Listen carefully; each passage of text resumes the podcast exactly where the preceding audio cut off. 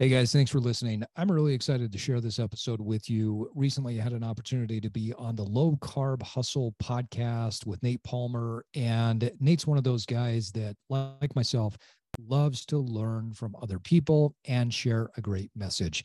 So I really feel this sense of kindred spirit when I have an opportunity to talk to people like Nate. I hope you enjoy the episode. Go check out the Low Carb Hustle podcast, give him a rating. And if you haven't done so, on Apple or Spotify, drop us a rating. It helps us significantly to grow the show, get our message out there, and to impact people's lives. So I will love you forever if you do it to Apple and Spotify. Thanks so much and enjoy the show. Have you ever wanted to change the way you looked and felt? So you change your lifestyle, you go back to the gym, you start tracking macros, but you stop after a while because it's just so hard. Well, you got two options as I see it. Number one is find a magic healthy pill that gives you Amazon Prime results. And if you do find that, please let me know because I would love to try that as well. Or you can start learning to embrace hard things by taking some simple steps to evolve your body and your mindset. And that's what today's guest is going to talk to us about. Steve Cutler runs the Evolve podcast. He's also been in the industry for over two decades and he's seen what works and what doesn't. And one of the things that he identifies as being a key component of success long term is having a mindset that has grown to enjoy challenging and difficult things. You're listening to the Low Carb Hustle, home of your million dollar body method. We're helping you get leaner and live longer. My name is Nate Palmer. I've been a coach since 2008. and I've helped over 1,100 people level up their health and fitness. My mission is simple. I want to show you how to easily drop fat so you can feel lean, strong, and energetic. So if you're ready to learn some of the mindset pieces around how to evolve your body and your headspace, well, then stick around. Let's do this. Real quick though, before we start, are you tired of those last 30 to 40 pounds that every time you take your shirt off, you think, I'm going to lose it this year? Well, let me give you something at no cost to you. That way you're not having the same conversation in your head in 11 months. I'm talking about my proven five day meal plan for fat loss and performance. This is something that I've been working on for years and I've used repeatedly with clients to get them to drop 20 to 25 pounds in like two months.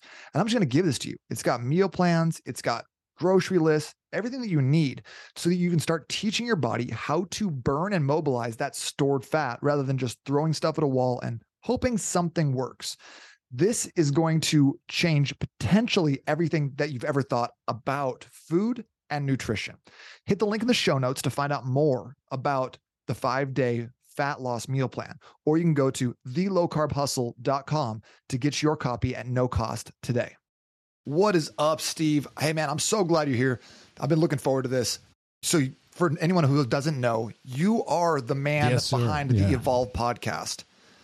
And that's a you interviewed me on that. Like you're an amazing host, eh, but you've also been in the industry for a really long period of time. So could you just give us kind of the the quick version of your story of how you got to be where you are right now and where the evolve side of the podcast and brand came from? Yeah, yeah. Thanks for having me on it. And it was great to have you on. I mean, you're such a, a, high energy guest and we had a great time. We've had nothing but positive feedback from that show. So thanks for thanks for coming on. So I got in the industry almost a quarter of a century ago. I know that totally dates me, but you know, I was just fascinated with health and fitness growing up. When I was in college, I had a double major in psychology and art. And I thought to myself, I don't want to sit around just drawing and painting. I don't want to go get a job where somebody tells me what to draw and paint. And I did a day in a psychologist's office and sat and watched this guy listen to people tell him about their problems and thought, hell no, I cannot do this. But I love the artistic nature of being in the health and fitness industry, being able to sculpt a beautiful body, and then just the psychological aspect of it. I, you know, most people's challenges stem from what become or what's in between the two ears, rather than you know what they're putting in their mouth or anything else. And so, the fitness would be a great way to uh, take the science, the art, and some of the psychology and put it together. So. I got into the industry about almost 25 years ago. Was a personal trainer, strength coach for about 10, 12 years full time worked with everybody from professional athletes, Olympic athletes, post rehabilitative clients, and you know went on a journey in the fitness business on the management side and worked in consulting and running large gyms and about three years ago decided that during the pandemic there was just this massive shift in the world relative to people's health and people's perception of what health was and I thought it's time we evolve as a society. And it's time we start from that evolution from the inside out. Because as soon as certain things were taken away from people, almost like everybody just crumbled. You know, we, we, we had one focus in life. And then when that was gone, now I just don't know what to do. So I'm going to feed my face with stuff that I don't need. So my co-host and I got together and I said, "Hey, I've got an idea for this podcast. I want to start a new business called Evolve, where we help people to not just make this weight loss transformation, but truly evolve into our highest selves." So that was the gen. It was really out of a a deep caring for society and seeing how you know this pandemic. Wow, 25 years in the industry and then kind of the new business being born in the last three years out of some of the negative stuff that you saw from the pandemic. Yep. It's a really cool story. I want to hear a bit more about like kind of the perception and the things that you saw go wrong during the pandemic. The, like the, you said the word crumbled. Yeah. I think yeah. that's really interesting because there's a lot of people who in especially in this generation haven't had a lot of hardships in their lives. We've been living in a state of abundance for several decades here, especially in the US. What have you noticed about, you know, maybe people who have who did not crumble versus those that did? What are like the characteristics or the experiences of both sides that you saw? Yeah, great question. I think one of the biggest differences is. The people that I know and that I'm connected to that did really well and were thriving through the pandemic and beyond are those that have already developed much more of a stoic mindset, the ability to move through life, look at challenges as truly challenges and opportunities of growth. And then those that struggled were people that essentially had, you know, become a one trick pony. I have one hobby. I have one habit. I have one thing that I do. And then when that's taken away because society shuts down, now what? You know, I always joke. I was giving a lecture to a group of, you know, 250 professionals in the healthcare industry recently. One of the things I do is is I go out and I lecture and I consult with businesses. And I was speaking to this group and I always tell them, you know, I'm certainly a jackass. I've been called that many times. And in fact, when I was a kid, I literally was a jackass. So my dad, we had this garden in our backyard and my dad used to take a rope and tie it around me or my brothers and make us pull the plow as he was standing behind it. And at the beginning of the season, instead of having a horse or a donkey, we were literally the donkey. We were the jackass. It would have to pull the plow to start the planting season. And so then, you know, creating the rows, planting the corn throughout the season, weeding it, doing everything, all the things that you need to do. Man, I'll tell you what, at the end of the season, that corn was the best corn I've ever tasted in my life. And every season that we did that, I was able to see the fruits of our labors. And up like that, I learned there, there was a mantra that he taught us. He said, You hoe to the end of the row. And so, what that meant was if you had your garden hoe out and you were when you were getting rid of the weeds, whatever, wherever you started, had to finish all the way to the end. And, and that was when you were done or when you could take a break. And so, growing up in that mindset that it didn't matter if I fell over and scraped my knee while I was pulling the plow, I still had to get up and keep pulling because the job needed to get done. There was only so much daylight. And so I learned this idea that hard work and determination was something that was extremely positive. Well, as a pandemic came along, my co host and I were talking on the phone, and I said, How are you doing? He goes, Man, I'm great you know, this part of my life got shut down. And so I'm playing over in this space and I'm trying these different things. And we noticed something as we started to reach out and network with some of our other friends and do FaceTime calls and Zoom calls and, you know, whatever we could do to connect. And so many people were sad because the one hobby, the one habit that they had, that had been taken away. And so now they're like, what do we do? And so you, you, know, Miles and I were just like, okay, that's done. Well, what about this? These five books we haven't read. What about these ten recipes we haven't tried to cook? What about going out and doing all workouts in the park? What about you know? One day I woke up and I live about a twelve minute drive from the closest ski resort here in Utah, and I just decided to go on a walk. And about ten minutes in, I thought, yeah, I'm going to walk up to the ski resort. So I did, and I don't know how long it took me, hour and a half, you know, two hours, three hours whatever it was, I finally ended up at the ski resort and thought, well, there's a first. So the difference between playing and working hard in life to create this harmonious flow, and then those that just had one hobby or one habit that when it fell apart, they just crumbled. Interesting.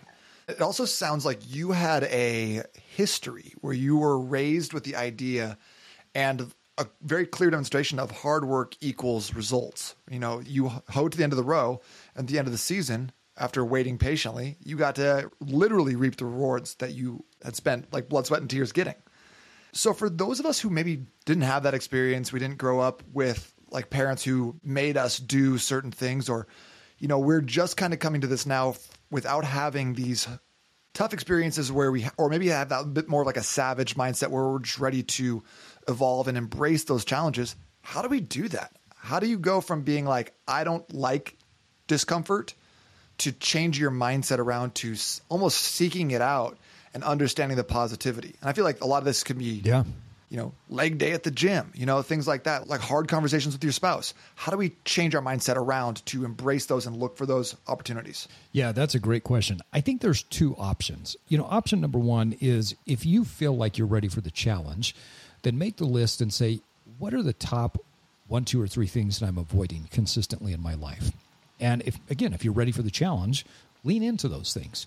So if you're the person that typically doesn't lean into difficult conversations, well, having a difficult conversation is just it's a skill set that you can develop. Right? There's there's ways to listen. There's breathing techniques. There are phrases that are important. People, you can learn the skill set just like anybody else. There's nothing inherent into the DNA of any human being that says you are a great person at having you know critical conversations. These are skills that everybody can learn. And so the first thing is to say if i'm ready what are the one two or three things that i'm struggling with that i'm avoiding? And then just pick from that list. Pick one of those three and lean into it. If you're not quite ready i would start with something that's a little bit smaller and just say okay i'm going to put a little bit of discomfort at the beginning of my day and maybe that discomfort is that when you're taking a shower at the end of that shower, turn the shower to the coldest and let it hit you in the face. Because if you get punched the cold at the beginning of the day, well, everything else is downhill from there, right? In terms of difficulty. And it, something as simple as that. And that's not a that's not a difficult thing. This isn't the cold plunge, you know, where you're sitting there for three minutes and whatever. Just something difficult, something that is unique, that's very small, that will help you to feel a different result. And then the other thing I would say is whatever it is, if you're leaning into the difficulty of the conversation, that's the, the toughest thing. Or if you're doing the cold shower, pause afterwards. You see, far too often we make these associations between difficulty and bad things in our life. And we don't realize that after we do something that's really difficult, there's actually this high. The brain changes, right? The chemistry, the chemicals in our body change as soon as we do the difficult thing. And our physiological state changes. And so once you do the difficult thing, whether it's the really hard thing or it's the simple thing, do that and then pause and just feel what your body's feeling. Live in your body. Don't worry about what you did. Don't worry about the ramifications of it. Just feel the chemicals in the body. And what will happen is over time, you'll now start to link positivity with doing the hard things. So after you finish those last set of Bulgarian split squats or yeah, you know, leg day at yeah. the gym or doing that cardio you just really didn't want to do, let it sink in a little bit. Yeah. And I think that's really good advice. I mean, a lot of people talk about cold showers or, you know, doing small little things, but I think that a missing piece is that short period of reflection mm-hmm. Where you can allow those endorphins to hit you and start making those new associations where hard doesn't mean bad. Hard, in fact, can be good. Yeah, we choose what the meaning is to everything in life. Now, Ooh, say that again I, for the people in the back. Yeah, we choose what it is that when something happens to us, we choose what the meaning is, right? I can't necessarily choose. If somebody's really angry, you can feel the electricity, right? And I'm going to be affected by that. But what it means is my choice. If I leave there and I choose a meaning on it that causes me to avoid those things in the future, that's up to me. You know, the other day I was with a consulting client and the client said, Hey, I need you to talk to so and so. This person is one of our more troubled team members, and I need you to have a conversation to help them to understand how their negative comments and the negativity is affecting things. Well, so as you can imagine, I go into this meeting and it's a very hostile initial conversation. And this person's arms crossed and, you know, shooting daggers at me. And I can choose what that means. I can choose that he doesn't like me. I can choose whatever it is. But the meaning to me was he's just feeling defensive. And so the first thing I've got to do is break down his walls. And so we just talk, we joke, we laugh. As soon as the walls are down, I'm like, So tell me, what's going on? I noticed that this thing happened. Tell me about that. And as the walls broke down, he started to explain to me what happened from his point of view. So again, we're all going to be affected by the things that happen in, to us in life. We're all going to be affected by the energy, but we choose the meaning. And then we choose the answer to the so what question. So, what does it mean? Well, what am I going to do now? So it's up to us to make those choices. I heard someone say one time that like the rain is meaningless. It doesn't have any yep. inherent qualities in itself. It's not good. It's not bad. Yep. But we can decide, oh, this rain, it's the worst. I live in Seattle. It's always raining. I'm having such a bad day. Yeah. Or we can decide, oh man, this like we needed this rain. This is great. Like I love it when it's rainy outside, a little overcast.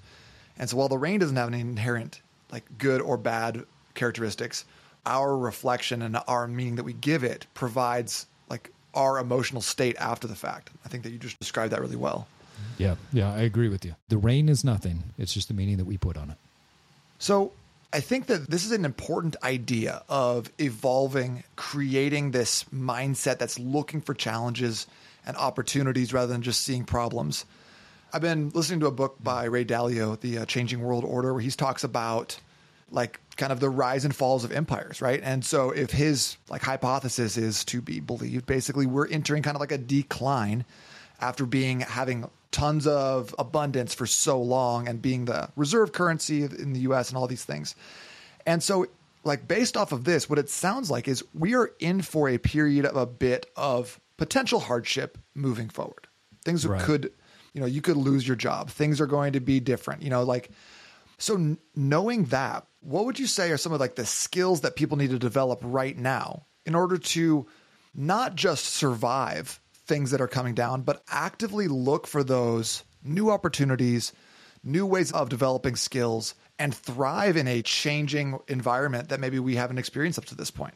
Yeah, great question. I would say I'd look at the polarities of energy. The polarity of energy is is that you know there are some things that just don't change the soul that's inside of us doesn't change. Like who we are ultimately, whenever I've met people that are more evolved and they tend to be tapped into that deeper part of themselves, they all describe the experience exactly the same. They say that I found and got rid of the things that were keeping me from being my most evolved self.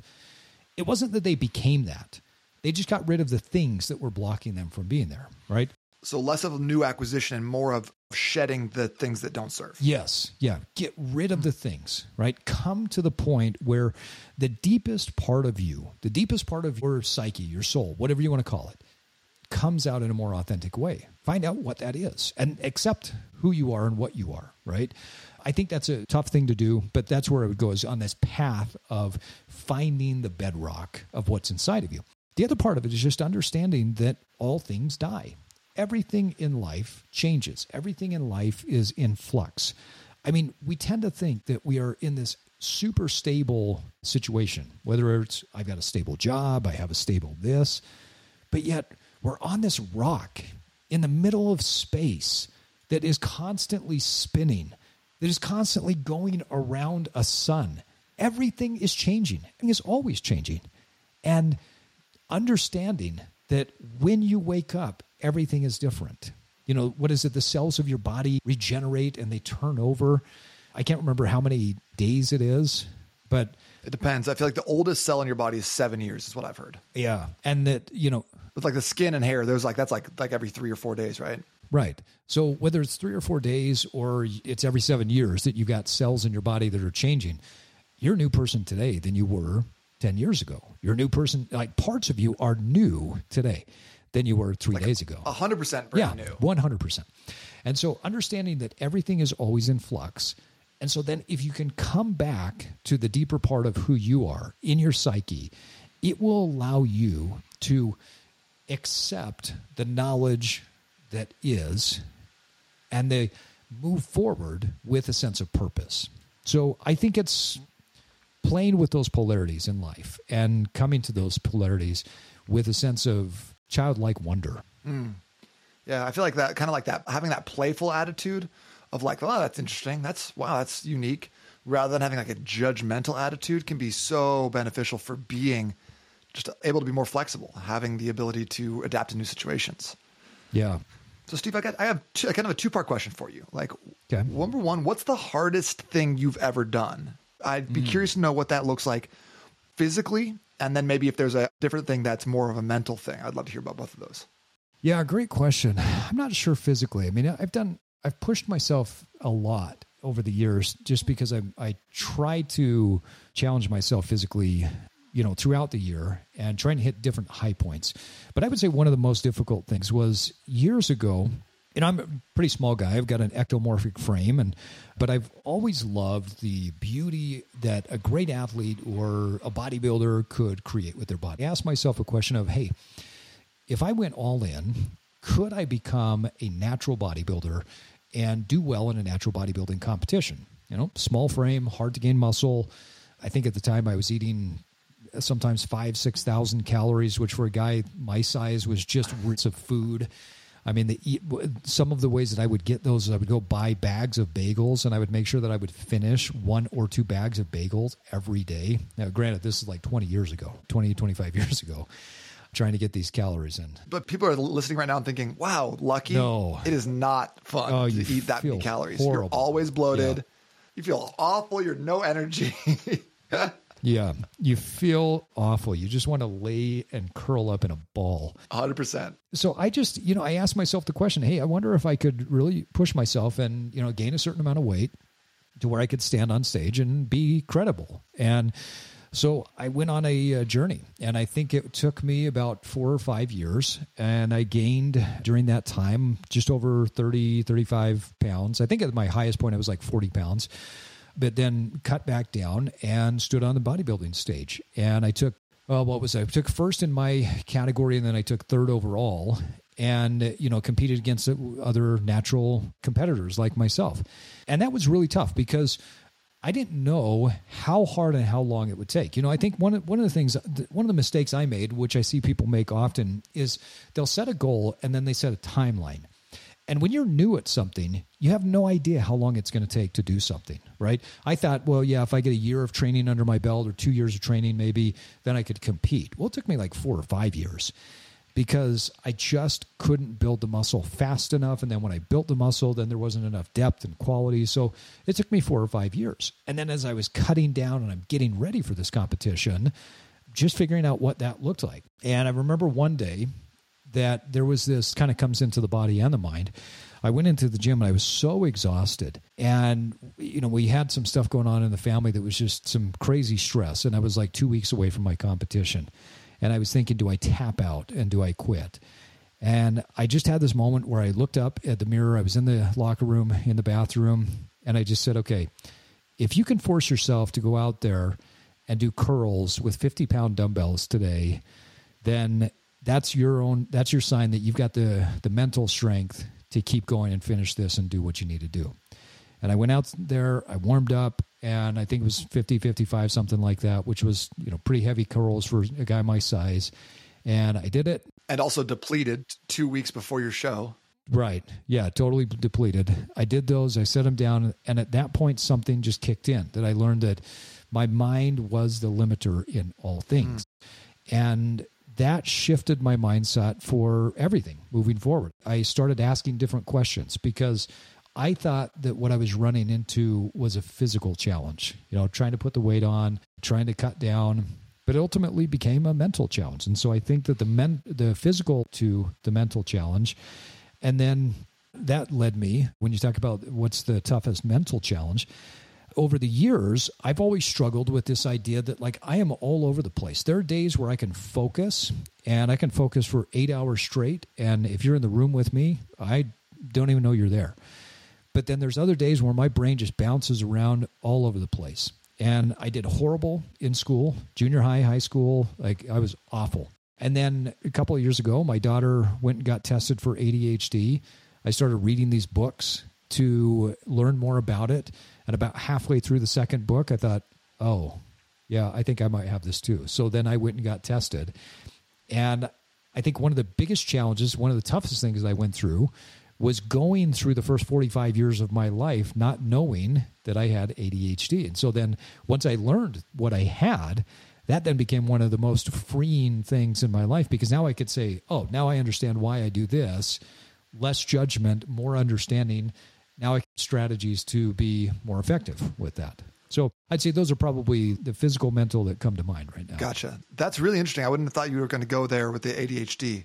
I want to go back to talking about those 50 pound curls here in a second, but I also just want to like, I think that understanding piece, you know, can even outside of like overcoming mental toughness and stuff. I've always found this to be the case with injuries mm. where you're like, oh no, I've like, I've ruined something forever. Oh, like there's something wrong with me. Yeah. And then you go to a doctor and they're like, you know what? It's fine. Like you're going to be healed up in a couple weeks. And all of a sudden, like you have that instant realization, like, oh, I'm going to be okay. Yeah. I'm good. Yeah.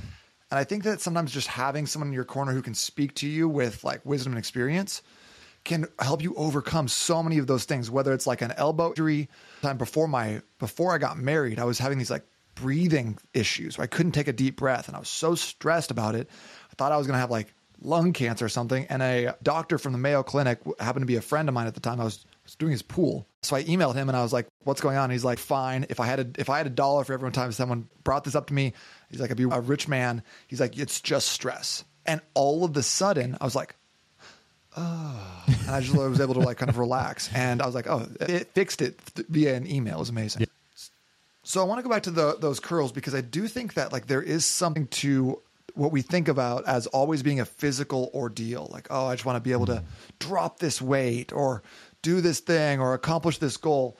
But you know, a lot of things people have heard this, like Navy SEALs say, when you think you're done, you're really only like 40% of the way there, or you have 40% left in your tank. Yeah. Can you speak a little bit more to that and the kind of that epiphany you had in that moment of it not being a mental physical thing, but actually a mental hurdle to overcome? Yeah, I think it's something that really that was a point for me, and I've learned over the years. You know, I've I've read a lot of James P. Carse's work on game theory, and one of the things that Carse talks about is the difference between finite games and infinite games a finite game is something where we're working towards an end, right? A finite game might be the conference finals in basketball right now. So there's a start and an end to the game, there's a series, there's winners, there's losers, there's rules, right? Infinite games are much the same way, where there's players in there, there's rules of how we play the game, but the difference is in the objective. The finite game has an objective of winning or losing. The infinite game is we are just trying to stay in the game and continue to play the game. So, like a finite game of competing was where my mindset was at. I've got to be at this body fat percentage. I have to be at this level of muscularity. I have to be at this within this particular time. But when we put finite rules on an infinite game like life, oftentimes those things cause us to trip up. And so what I found was as I shifted towards this mindset of, no, I'm really just in this infinite game of life. So if I go out there and I try and I fail, but I can go back tomorrow and do it again, then I'm still in the infinite game because the infinite game is life. It's like marriage. I mean, anybody that's married will tell you there's no winners and losers when you go into a battle with your spouse you know, nobody wins. Or there's only losers. yeah, exactly. Right. And so the goal of the infinite game of marriage is to continue to keep playing the game. So you find ways to keep playing the game. And life is the same way. Fitness is the same way. Health is the same way.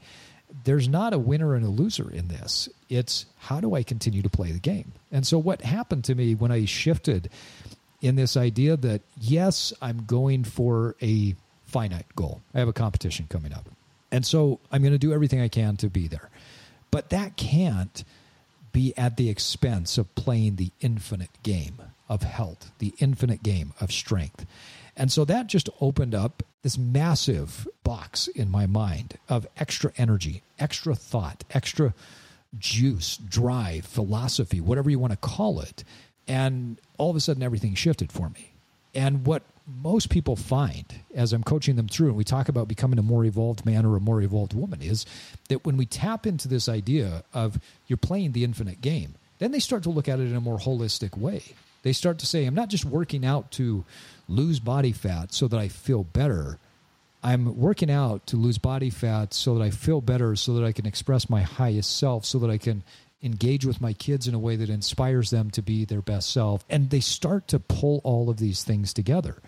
And they realize that the juice, the motivation to go do the 30 or 40 minutes of cardio to lose weight is only so big compared to the juice of doing the cardio so that they express their highest self so that they can live the best life you know that there's so much more energy to that right and we talk about protein carbs and fats as the energy sources and i think that there's one other energy source and that's ener- that is just pure energy of the mind pure energy of the soul pure energy of the spirit that comes from being able to tap into our most evolved self that's fascinating. And I think that is very like if you can go back and re-listen to that, there's a very actionable piece in order to make this mindset shift. And I think a lot of mindset coaching a lot of times feels very woo-woo or ethereal.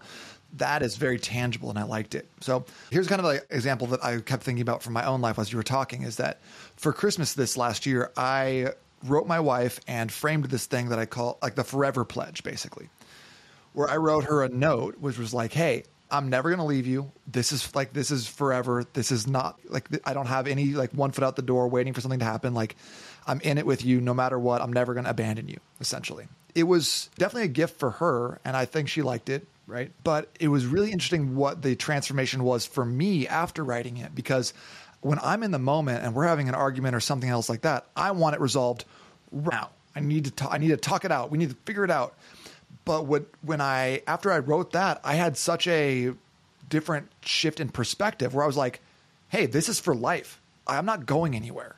We can talk about this tomorrow morning. Like, we do not have to deal with this all the things right now. It's not critical to either one of us. We can take take some time to cool off." And so it was a gift for her, but it ended up being this really powerful experience for me because it gave me this perspective shift where I saw that it didn't need to be the way that I always thought it to be. So my question to you, Steve, is: Do you think people sometimes can handicap themselves by saying, "Hey, I'm going to do this goal. I'm going to hit 30 pounds lost in three months. I'm going to do this in six weeks." Because I know that we talk all about these SMART goals specific, measurable, achievable, results driven, and timely, right? But do you think that sometimes by throwing a time frame on this rather than looking at this infinite game you're describing, we sometimes put ourselves into a box where we feel like a failure when we don't actually hit these metrics or we're not on track or we miss a day? Yeah, 100%. I would say the time piece is the one that most people get wrong. And I'm actually a fan of smart goals, but I just look at the time piece different. I don't think you should predict the time to success. When it when we talk about specific, measurable, achievable, timely, I call it time oriented or time stamp. What I mean by that is I want you to carve out time to do the habits. I want you to be present whenever you are working on whatever your goal is.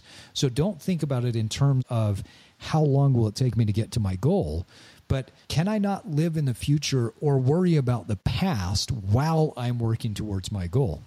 And so when I work my walk my clients through, if they say, "Well, I want to make a smart goal," I say that's fine, but we're going to change the definition of the timepiece. I'm not looking for you to say, "I'm going to achieve this goal by this time." What I'm looking for is how many days, how many hours a week are you going to do the things that will get you to your goal? And then while you're there doing those things, how long can you focus? Like truly focus. Not worry about oh i got to go get the groceries and is my spouse worried about this? Or oh i can't believe i said that to so and so at the office. Like don't time travel. Don't go to the future or the past. Just stay in the present while you're doing that. So to me that's how you manage time because time is not what most people think it is from my perspective. My definition of time is that it's an internal construct right? We think about it as this external construct. We wear watches, we look at the clock, we think that these things are external. Time is not external, time lives within us. Time is an internal construct that is like when you think about, okay, when's the last time or instance that time flew by? Well, it's when you were totally engaged. You were enjoying what you were doing. When is the last time when time dragged? Well, time drags when we're not interested, right? But the clock never changed. And so time is an internal construct. It's our feeling, it's our focus. But essentially, how you play into that is time is your energy multiplied by your focus. When you put energy into something and you focus, then you can condense time. Like a great 20 minute focused workout is more effective than an hour long messing around in the gym, not really doing anything, right? But it's the same thing. A, a great focused conversation for five minutes is way better than sitting around with two people in the same room staring at their own phones, right? Time is an internal construct that it's just this equation. You take focus, multiply it by energy, and that's time. That is a very interesting definition. I think there's a lot of wisdom in what you just said because I've been known to, especially at home workouts, take a like a, just an easy 40 minute workout and cram it into an hour 40 you know yeah just dicking around doing yep. stuff gotta yep. touch this new light bulbs probably you know yeah and at the end of it i'm like did i even really do anything because i just felt like i just was like wandering so right right that's a really great point steve before you close out of your podcast player, though, I wanted to make sure that you had a copy of the book that's been helping thousands of people get into great shape and sustain it. Go to getnatesbook.com to access the million dollar body method. In that, I detail the seven daily activities that you need to be doing in order to make sure that you have great physical health long term. I'll also give you a 28 day plan so you can test this out on yourself. You don't have to take my word for it and see if the science of low carb backloading is right for you. Once again, go to getnatesbook.com to grab the million dollar body method on either Kindle or an ebook version. Of course, if you want the audible version or the hardback, it's on Amazon, so you can check it out there. Hope you have an amazing day. Thank you so much for tuning into the Low Carb Hustle, and I'll talk to you very soon.